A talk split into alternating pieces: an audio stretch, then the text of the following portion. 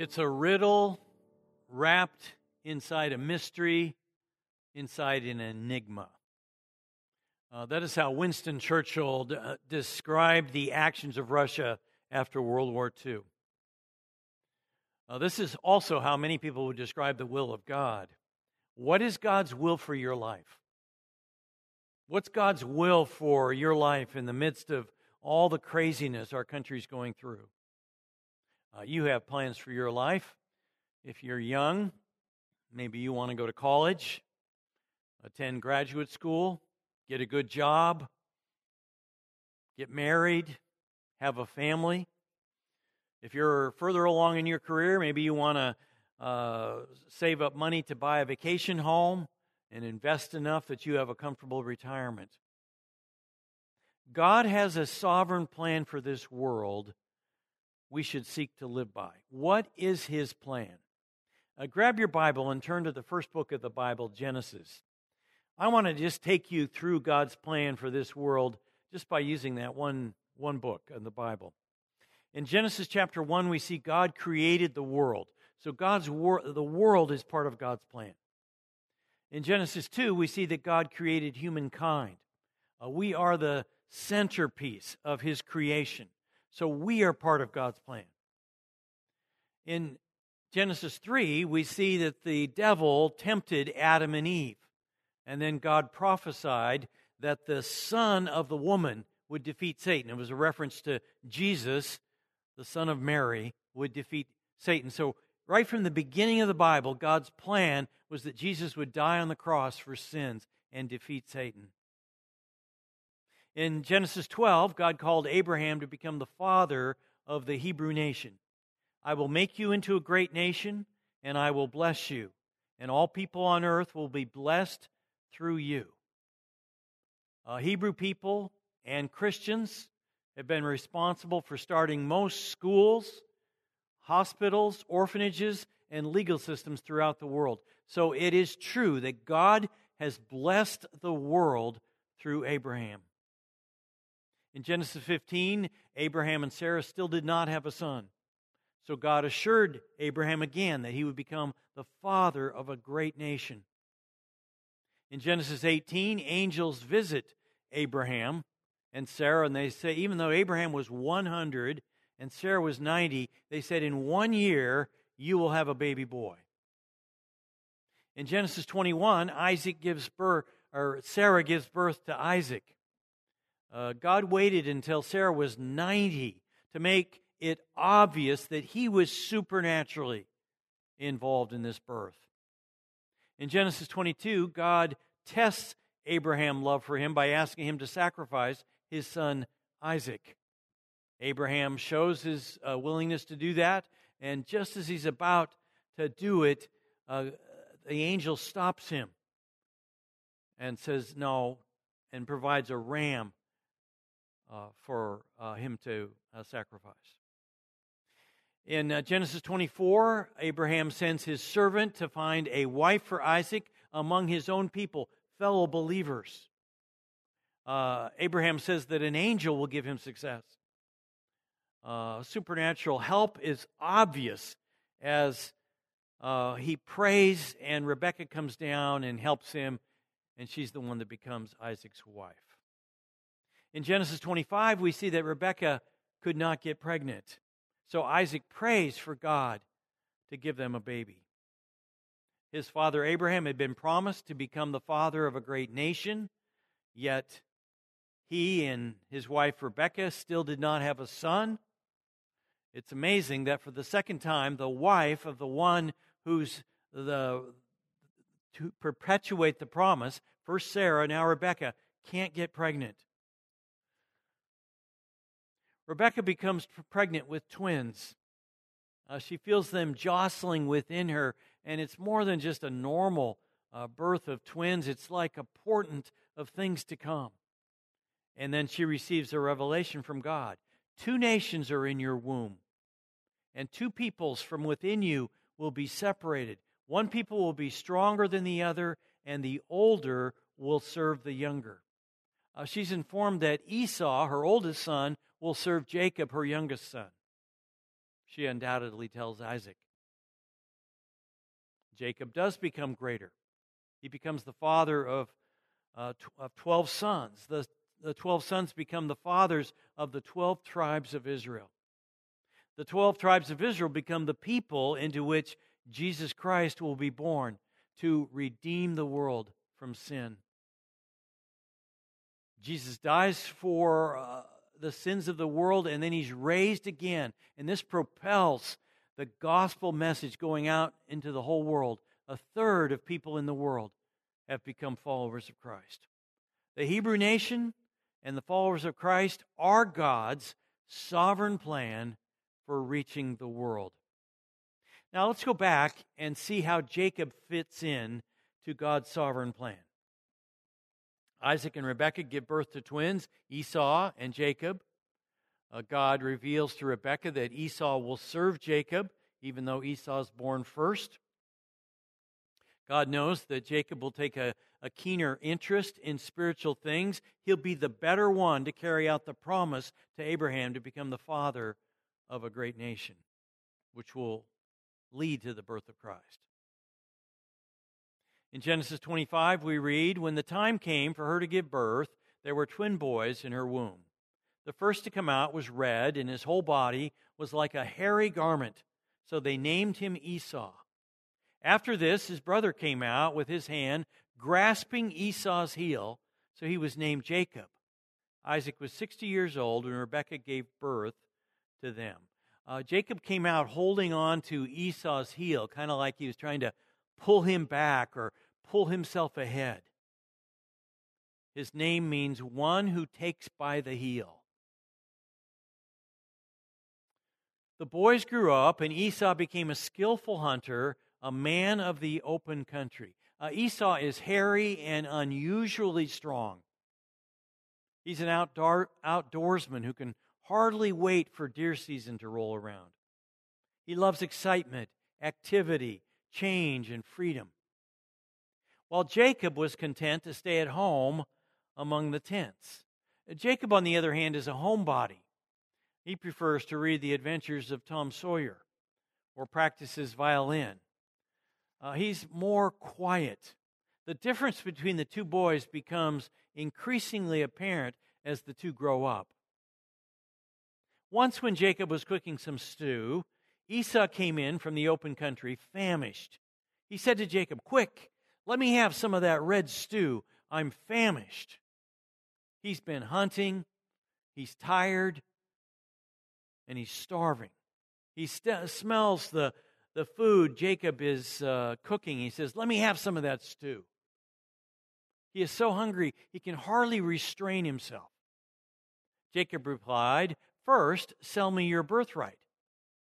Jacob said, Sure, Esau, you can have some of my stew, but I've been working over the stove all afternoon. What's it worth to you? Your birthright, maybe? And Esau, who could never really see beyond the next meal, said, Sure, why not? My birthright, what does that matter if I'm going to starve to death? I'll give it to you. Uh, the birthright in Hebrew culture always went to the first son. It provided the first son with uh, uh, advantages spiritually, economically, and materially. According to the Mosaic law, the right of the firstborn involves a double portion of the father's inheritance and a kind of supremacy over his brothers and sisters. So Jacob makes Esau swear an oath. Then Jacob gave Esau some bread and some lentil stew. He ate and drank and then got up and left. So Esau despised his birthright. Uh, some people make the mistake of deciding that Jacob is crafty and steals the birthright. The text makes it clear that the emphasis isn't on Jacob stealing his birthright, but on Esau being foolish to give it up. He despises his birthright, he doesn't value it, he doesn't have an appreciation for spiritual things. The one censured in the story is Esau, not Jacob. Now we can understand why God did not choose Esau to carry on the line of the Messiah. That's how God began to work his sovereign plan to have Jacob carry on his promise to Abraham to become the father of a great nation. from whom Jesus Christ would ultimately spring. God destined Jacob to become preeminent. His spiritual aggressiveness is not to be looked down on. When Esau was 40 years old, he married Judith, daughter of Beeri the Hittite, and also Basemath, daughter of Elon the Hittite.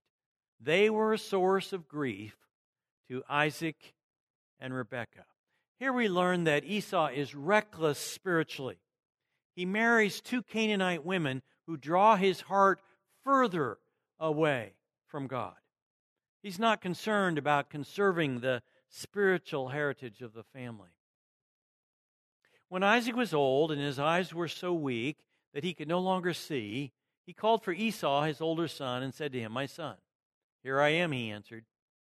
Isaac said, I am now an old man and don't know the day of my death.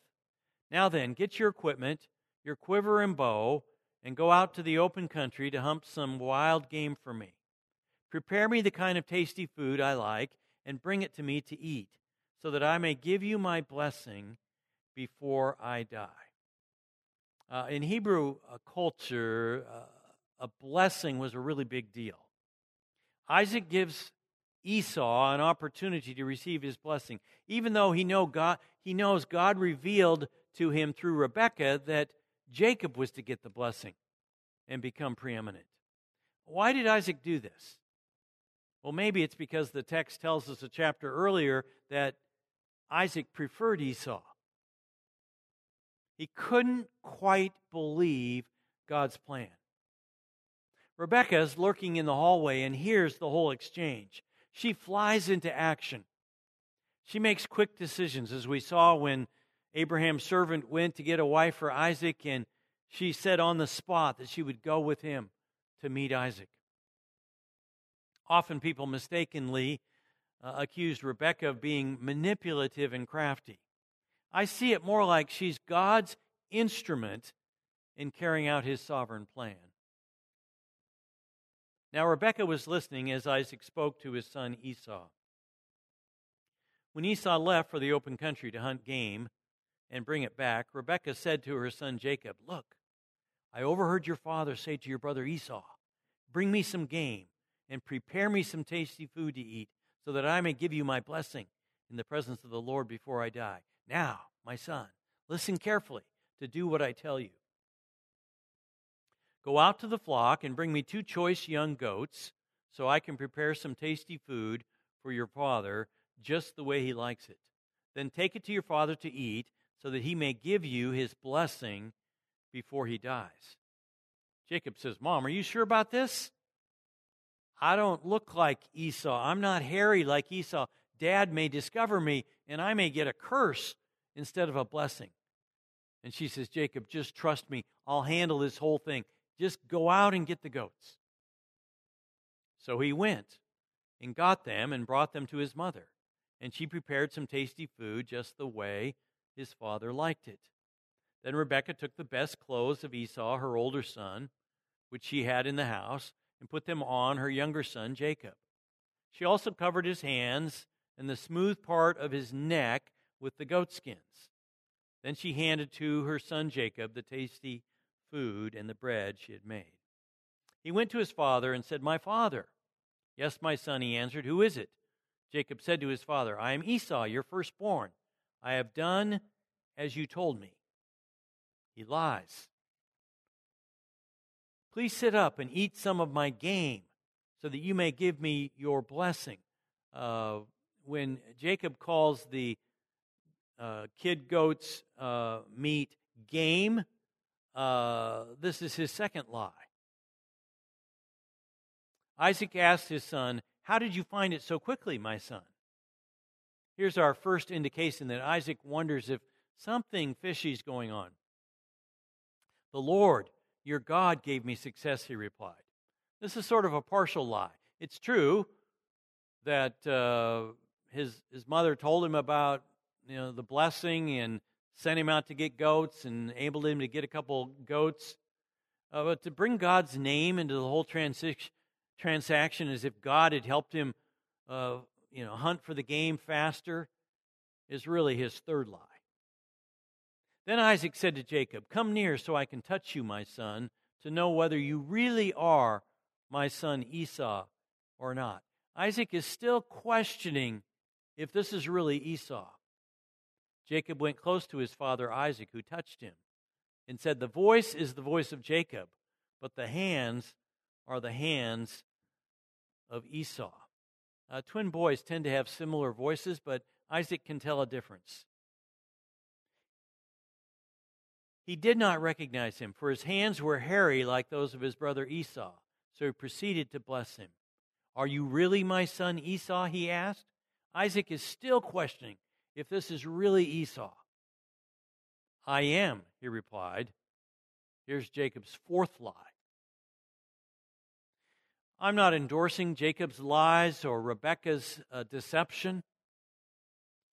Uh, maybe you're not a follower of Christ and you say, This is why I don't believe the Bible. There are all these crazy lies and deceptions. But this is one of the reasons I believe the Bible. If you and I were writing the scriptures, we would have kept some of these stories in the closet. But the Bible doesn't do that. It shows the main characters with lies, treachery, cowardice, betrayals, adultery, and even murder. Jacob is to become the father of the Hebrew nation. But here we see he tells lies. He was slicker than a Las Vegas card shark. We can believe the Bible is true because it includes the mistakes and failures of its leading characters.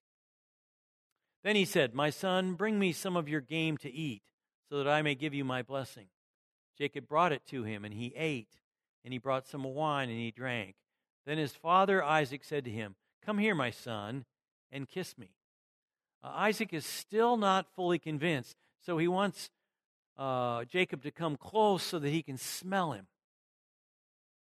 So he went to him and kissed him. When Isaac caught the smell of his clothes, he blessed him and said, Ah, the smell of my son is like the smell of a field that the Lord has blessed. May God give you heaven's dew and earth's richness and abundance of grain and new wine. May nations serve you, and peoples bow down to you. Be Lord over your brothers, and may the sons of your mother bow down to you. May those who curse you be cursed, and those who bless you be blessed. A patriarchal blessing is, is sort of a prophecy of things to come. Esau will serve Jacob. Uh, Jacob will carry out the promise to Abraham to become the father of many nations. Uh, just as Jacob is sneaking out one door, Esau comes rushing in another and says, Dad, I've got the stew you asked for. Isaac responds, Well, who was just here? I just gave him the blessing, and I cannot take it back. The text tells us that Isaac trembled. I think it May have been because he realized he'd just given the blessing to Isaac instead of Esau, that he got tricked. But maybe it's because he realized God was working out his sovereign plan to bless Jacob. Isaac knew from Rebekah that Esau was to serve Jacob. God checked Isaac's unwise attempt to give the blessing to Esau.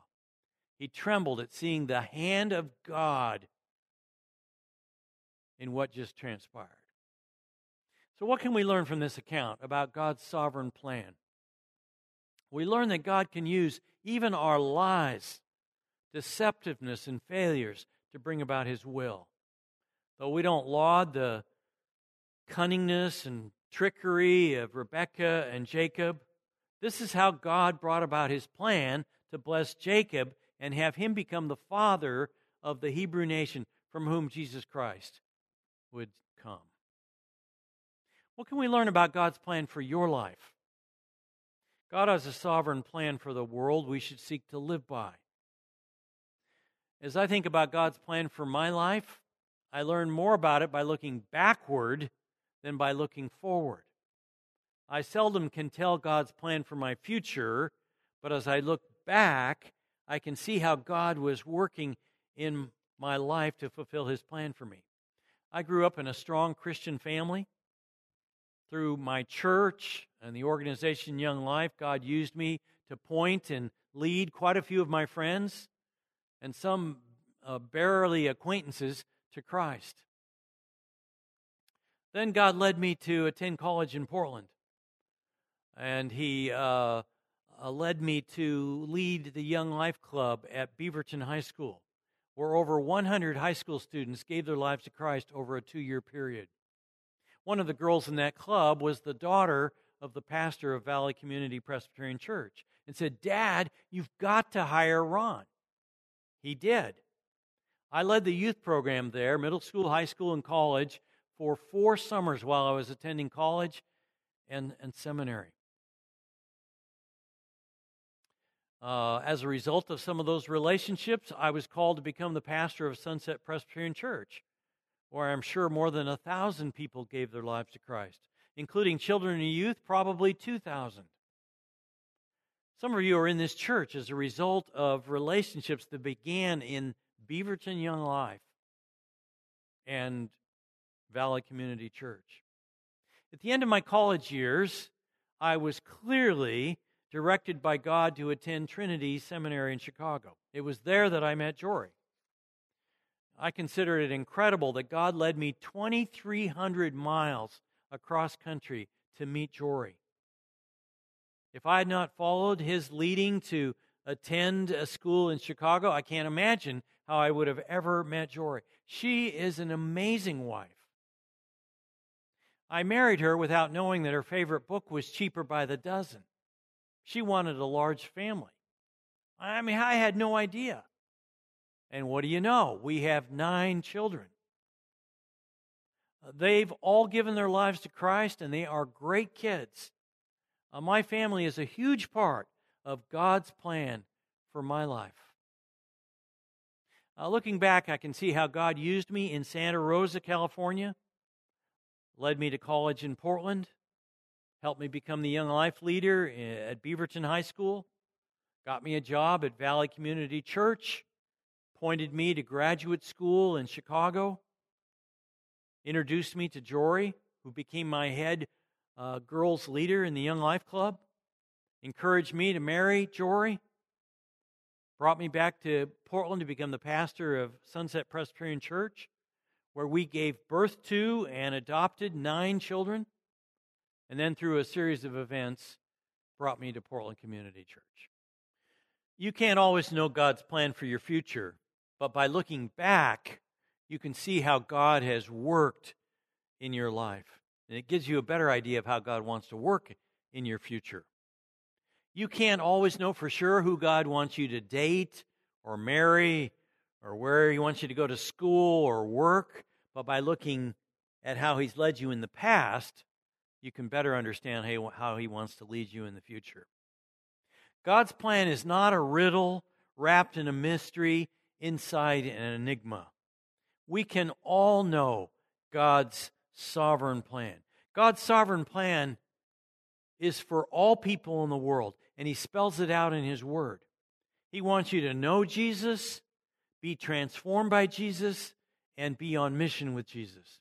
He wants you to give your life to Christ to love God with your whole heart, and to love people as yourself. As you follow God's sovereign plan, He will lead you into the next steps for your life. And if you've never given your life to Christ, I would encourage you to do that right now as we pray.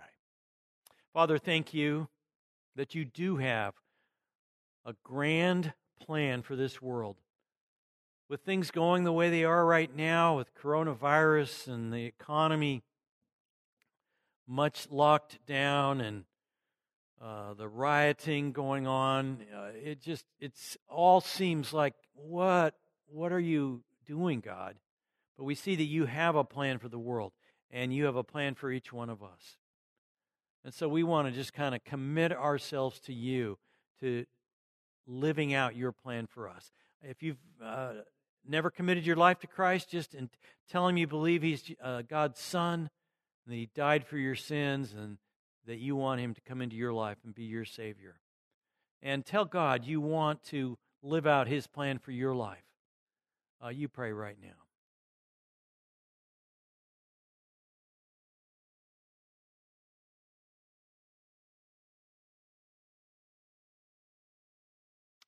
Thank you, Father. We pray this all in Jesus' name. Amen.